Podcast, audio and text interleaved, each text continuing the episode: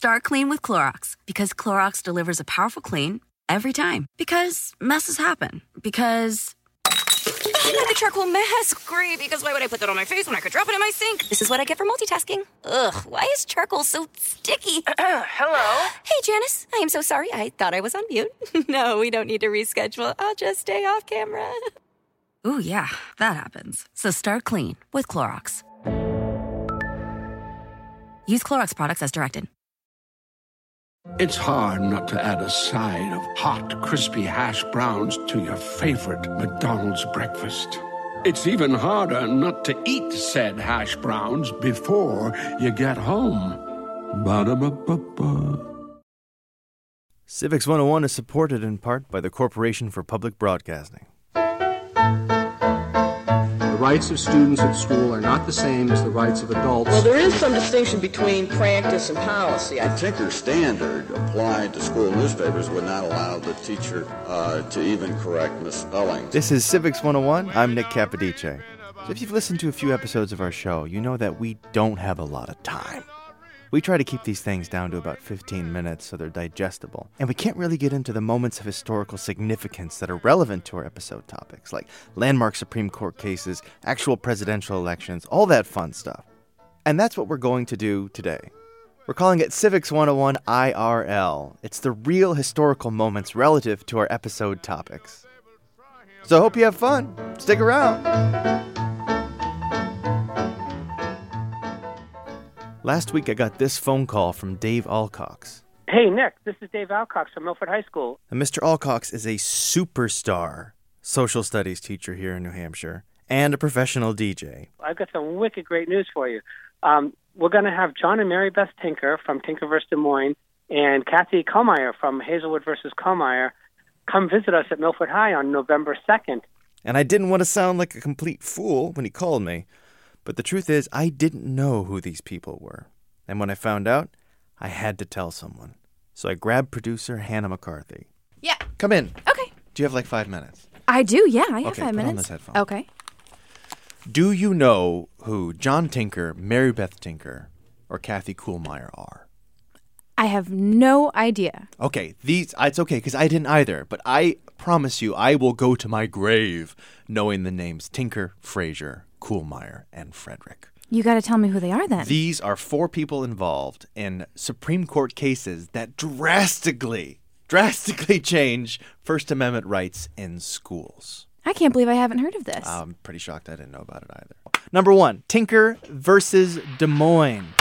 John F. Tinker and Mary Beth Tinker, minors, etc. et al. Petitioners versus Des Moines Independent Community School District et al.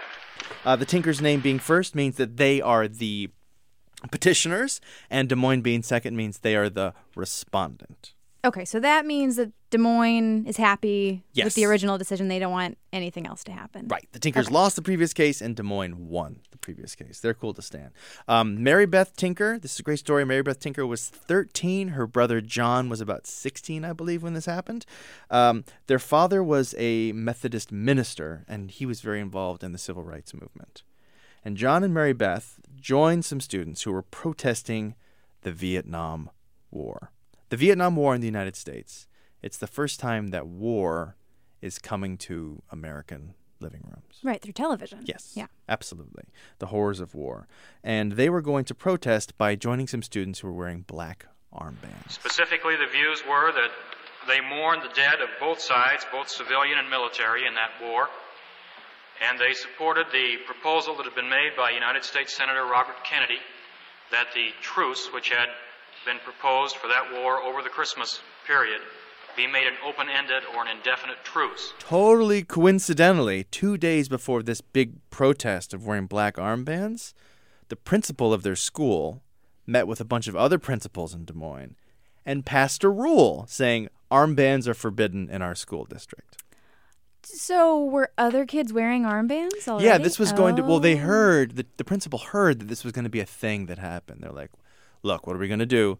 Kids are going to be wearing armbands in school, and it's going to be a disruption." Okay, so he tried to preempt the whole thing. Tried to preempt the whole thing, but they wore them to school anyways, and they were suspended. And immediately after they were suspended, they started getting the threats. Whoa. Yes, people called them a bunch of commies. Um, someone said they were going to firebomb their house. And one letter, one letter that actually Mary Beth still has to this day is like, "You're welcome to wear your armbands. Just do it on Saturday. Hmm. You shouldn't be doing it in school." So they got in contact with the ACLU. They got a case together, and uh, through appeals, it ends up in the Supreme Court, and the vote is seven to two in favor of the Tinkers. That is a landslide. Go Yes. John and Mary Beth. John and Mary Beth. So seven justices wrote in the decision that yes, their First Amendment rights had been violated, and they had a right to protest in school. The justice who wrote the decision is Abe Fortas. So when you have a Supreme Court case, there's a decision where the majority writes the majority of it, and then you can dissent. If you're someone who disagreed, you can write in the dissent. And Abe Fortas wrote the decision, and he said, quote, It can hardly be argued that either students or teachers shed their constitutional rights to freedom of speech or expression at the schoolhouse gate. Those words are used over and over in other Supreme Court cases further down the line. It's a magnificent decision. And it creates this um, massive blanket precedent called the Tinker Standard, which is where you ask, uh, was this speech disruptive? And if it's not disruptive, then it's protected in schools. John and Mary Beth Tinker, case 1969. And to this day, uh, John and Mary Beth do what's called the Tinker Tour. They travel the country to tell students about their First Amendment rights. That is very cool. Yeah, Mary Beth once said, one of my favorite quotes I found of hers, um, it's a good way of life to speak up, to use your rights. And she says that students are particularly uh, in a position to speak up because students have virility. Students are curious. Students are the next generation who is, who is going to challenge the way the previous generation had everything all set up. So later on, as the years go by, the Supreme Court has to decide are there things besides disruption, quote unquote, um, that make something protected or not in school. Hmm. So now we're going to shoot forward in time to 1986. We're there. We should- Bethel. you should play some music. Oh, I'm going to totally play Yeah. 1986 music for this. That's a yeah, good idea. it's going to be Cruel Summer. Yeah. The rule does not say one shall not swear in Latin class.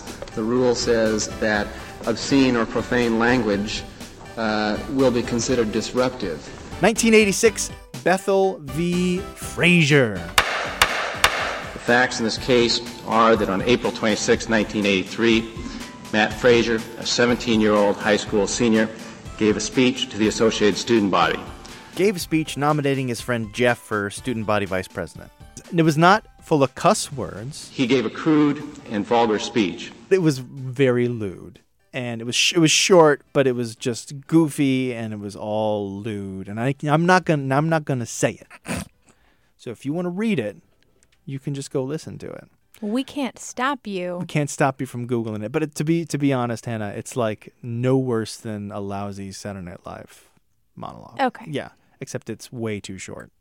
Uh, so it's uh yeah, it's not long enough to be a bad SNL skit, but it's just it's just full of sexual innuendo. Okay. that's all it is. So then he was sent home for that. He went to court. He went to the Ninth, Cir- Ninth Circuit Court of Appeals, which ruled in his favor, uh, saying that double entendres were protected as speech in schools. And then the Bethel District brought it up, and it got up to the highest court in the land, the Supreme Court. Bethel comes first. Bethel v. Fraser, because the Bethel School District um, is the petitioner of the case. I'm a little surprised in the 80s Yeah. that this that a school would even bother to say no, it's our right to send you home when you exhibit lewd behavior. because it's about 1960s when Tinker happened. This is a time, the height of protest. It's the 60s. Mm. You know, America is learning how to protest in a new way.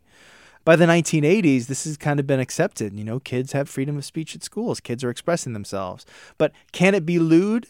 It was another 7 2 vote. And the answer is no. You cannot say lewd speech in school, and it is not protected in school. The Ninth Circuit, we believe, has misconstrued the extent of the rights a student has under the First Amendment in the public school setting. I was wondering because I know in middle school, at least, while I was still in school in Massachusetts, in a public school system, if a kid wore a t shirt with a lewd slogan or image on it, they had to turn it inside out or go home. Yep, same happened in my school, particularly in the 1980s, something called the co-ed naked t-shirts, which were really hot in 1989, Okay. 1990. Um, and because they were lewd, the school could tell you to turn them inside out, or if they had swear words. Mhm. So they didn't have to just say swear words, um, but it, if even if they were lewd, it couldn't happen in school. Right. Uh, one of the quotes from the decision was The First Amendment does not protect speech in school that is vulgar or inconsistent with the fundamental values of public school education. And it kind of makes sense Mhm. to me. Yeah. Uh, even though I'm, uh, you know, I'm not a crotchety old man, but, you know, you, you can't just go around saying lewd stuff in school, right? Yeah. Yeah. Yeah. The Queen Mab speech is very filthy. So in the case, uh, the dissent, and as I've said before, the dissent is always kind of my favorite part of Supreme Court cases because it's like the minority coming out and being like, "I still stand for bibbity bop." Um, Justice Stevens, John Paul Stevens, wrote the dissent, and uh, he said, he just quoted, he said, "Frankly, my dear, I don't give a damn."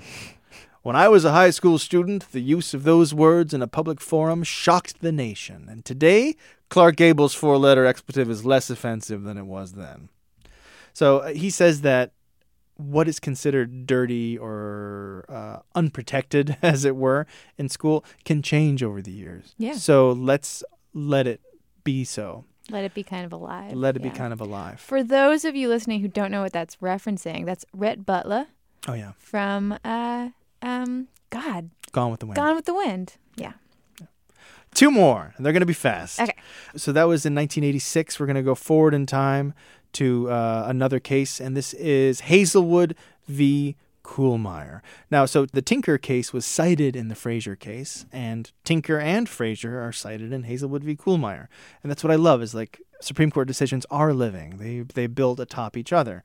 Hazelwood v. Kuhlmeier decided in 1988. Kathy Kuhlmeier, she worked at a school newspaper called The Spectrum. All what right. a fun name. That What is fun. What a Roy G. Biv name. the Spectrum. And what they did when they wrote the Spectrum newspaper is they gave the proofs of what the paper was going to be to the principal, who like looked it over and said, "Great job, kids," and printed it. Principal Reynolds got the proofs. It was a May issue, and there were two stories that the principal didn't really care for. One was about teen pregnancy, All right. and the other was about divorce. Hmm. So what he did was he didn't tell anybody. He just removed those articles and published the newspaper.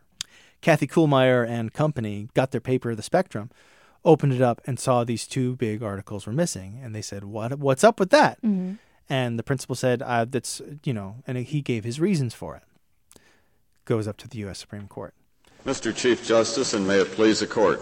This case comes before the court to resolve the issue of whether a school-sponsored high school newspaper produced and published by a journalism class as a part of the school-adopted curriculum under a teacher's supervision and subject to a principal's review is a public forum for the purpose of the First Amendment. Can schools decide what you can and can't put in a school newspaper? So Hazelwood School District v. Kathy Kuhlmeier. Uh, Kuhlmeier got the help of the American Civil Liberties Union. She sued. She won. Then the Hazelwood District appealed it to and went up to the Supreme Court. This vote was 5 3. That's closer than the others. And the victor, the Hazelwood School District. Hmm. Schools do have the right to alter, to say what you can and can't put in a school newspaper. And this was Justice White who delivered the majority decision. And he said, The question we addressed in Tinker is different from the question whether the First Amendment requires a school to promote particular student speech. The former question addresses educators' ability to silence a student's personal expression that happens to occur on school grounds. But the latter question concerns educators' authority over school sponsored publications. So this case goes on to say if it's in a newspaper, if it's in a school play, if it's in a thing the school does, the school has the right to decide what can and can't be done. So Mhm. you could do a rude play, and the school could say, We're not going to put that play up. And your First Amendment rights are not violated. What do you think of that one? I remember being very upset when my school, well, in retrospect, I get it. We were going to do The King and I, and I prepared my audition song and everything from The King and I, and then they decided, no, it's racist. We're not doing it. Oh, wow. It is racist. Sure is. They shouldn't have been doing it. But at the moment, I just thought, like, bunch of soft-handed ninnies, like, is not is not a good reaction. But I understand it. I understand that there's an implicit, like, as though the school's agreeing with whatever is being put in this material because the school's name is on it. Yeah. It's an interesting case. And I think the, because it extends to all sorts of things musical performances, plays. Think of all the, the possibilities this decision could change. And it still stands. I mean, Hazelwood v. Kuhlmeier stands. Yeah. I especially well not especially there's always there's always some tumult in the country but right now I think you've got a lot of young people who feel very passionately about certain uh, political and racial tensions. And if they want to write a piece about it and you know perhaps cite use of a racial slur or something and they want to print that and talk about that word for example and why that word is wrong and they're going to print it because it's important that you read it as it is something like this you know?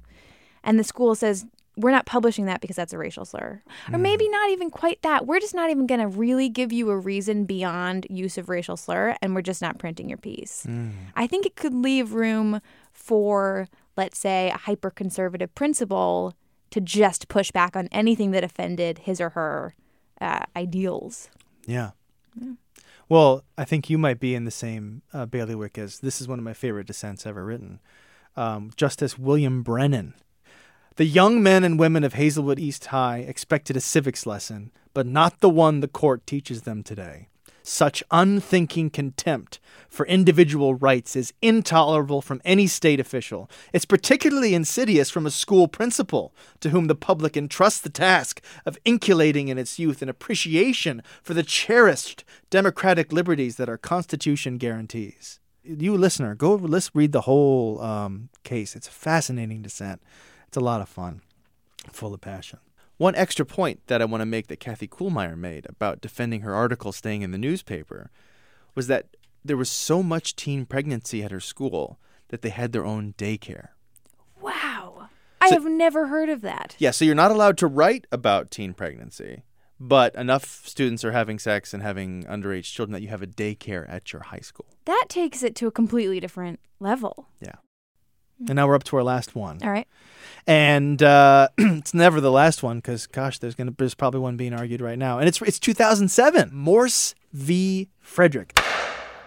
And We're gonna go all the way up. You know what I'm talking about. We're going to Juneau, Alaska. And soon the moment everyone has been waiting for. And here are the first two torchbearers to enter the stadium. This is during the torch relay for the 2002 Winter Olympics in Salt Lake City, Utah. It's so fun. A schoolhouse Supreme Court case that involves the Olympics and our neighbor to the north. Respondent Joseph Frederick, a senior, was late to school that day. When he arrived, he joined his friends across the street from the school to watch the event. As the torchbearers and camera crews passed by, Frederick and his friends unfurled a 14 foot banner bearing the phrase, quote, bong hits for Jesus, end quote. Bong hits for Jesus. And the four was the number four. And it was all capital letters except for the I and hits. Bong hits for Jesus. So Frederick hung up the Bong Hits banner, and Principal Morse, sh- Deborah Morse, she took the banner down, and Frederick was suspended. How would you rule on this one?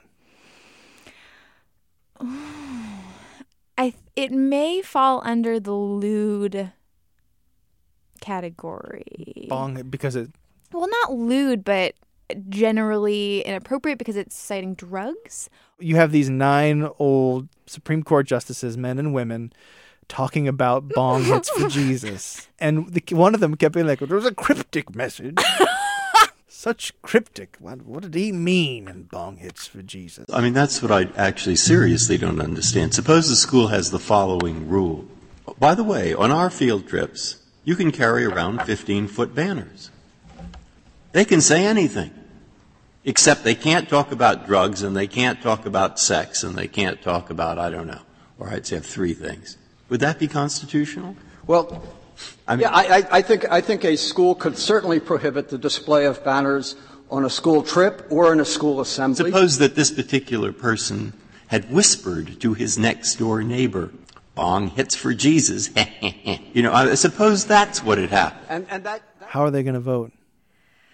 I feel a little nervous. Is the boy in the banner protected, or was the principal in her in her rights, thinking of what you know about Hazelwood v. Kuhlmeier, thinking of Mhm. what you know of the Tinker Standard, and thinking of what you know about uh, uh, Fraser? I think, given what I've learned so far from this lesson, Yeah. the principal is protected. Really? Yeah, because we've seen two cases where if there's objectionable material, Mm-hmm. the school is in the right to say no. Uh, the court votes five to four, close one, in favor of Principal Morse. You got it. Nail on the head. And who wrote the decision was the newest Chief Justice, Justice Roberts. Okay. It was an early decision of the new of the Roberts uh, of the Roberts Court. he said in his decision, he said, Tinker held that student expression may not be suppressed unless school officials reasonably conclude that it's going to disrupt the work of the school. Fraser demonstrates that the constitutional rights of students in public school are not automatically coexistent with the rights of adults in other settings. Like Fraser, if he had said those rude words outside of school, that would have been fine. Yeah. But he couldn't say them in school. And then Kuhlmeier acknowledged that schools may regulate some speech even though the government couldn't censor it outside of the school. And finally, the concern here is not that Frederick's speech was offensive, but that it was reasonably viewed as promoting illegal drug use. So, my biggest issue with all of this is that all of these Supreme Court judges are saying, you know, you've got adult rights, and then you've got what happens to kids in the school, in the public school system. Yeah. And so it's it's basically saying that they aren't children do not have the same rights as adults. Right. In this certain In this realm. public school setting. Right. So why is it that the public school is this hallowed ground where students are stripped of something? Well, do you think that students should have the right to say whatever they want whenever they want in school? No.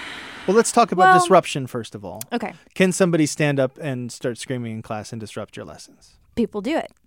They do it, but should they be allowed to do it? Well, they're punished. Right. So should they not be punished?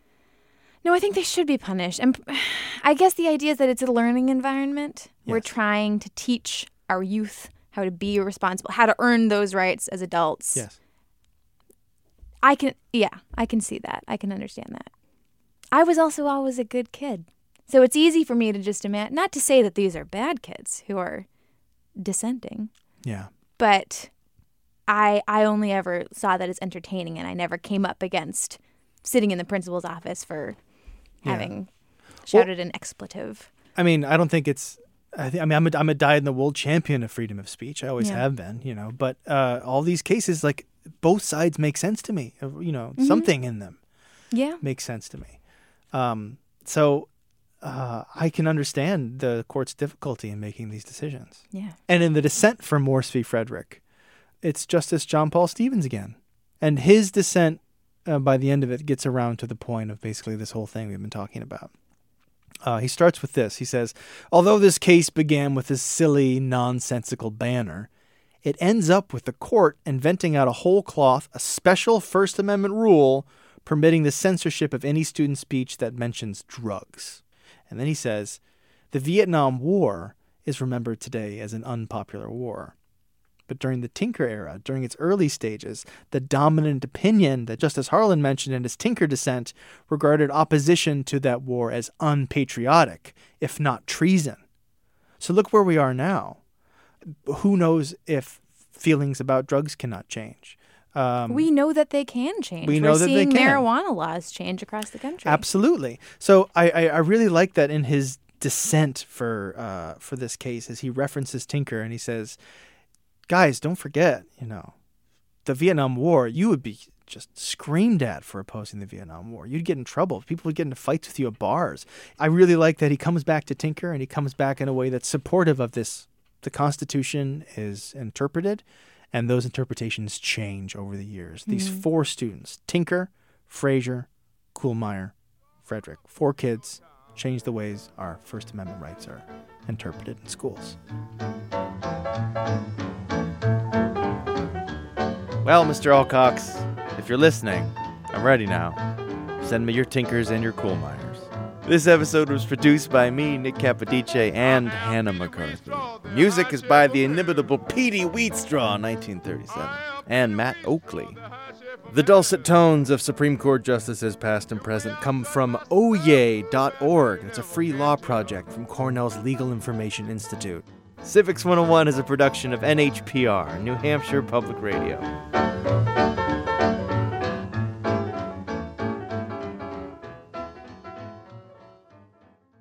Shopify is the global commerce platform that helps you sell at every stage of your business. With the internet's best converting checkout, 36% better on average compared to other leading commerce platforms, Shopify helps you turn browsers into buyers. In fact, Shopify powers 10% of all e-commerce in the US. Sign up for a $1 per month trial period at shopify.com slash podcast free. All lowercase, shopify.com slash podcast free, shopify.com slash podcast free.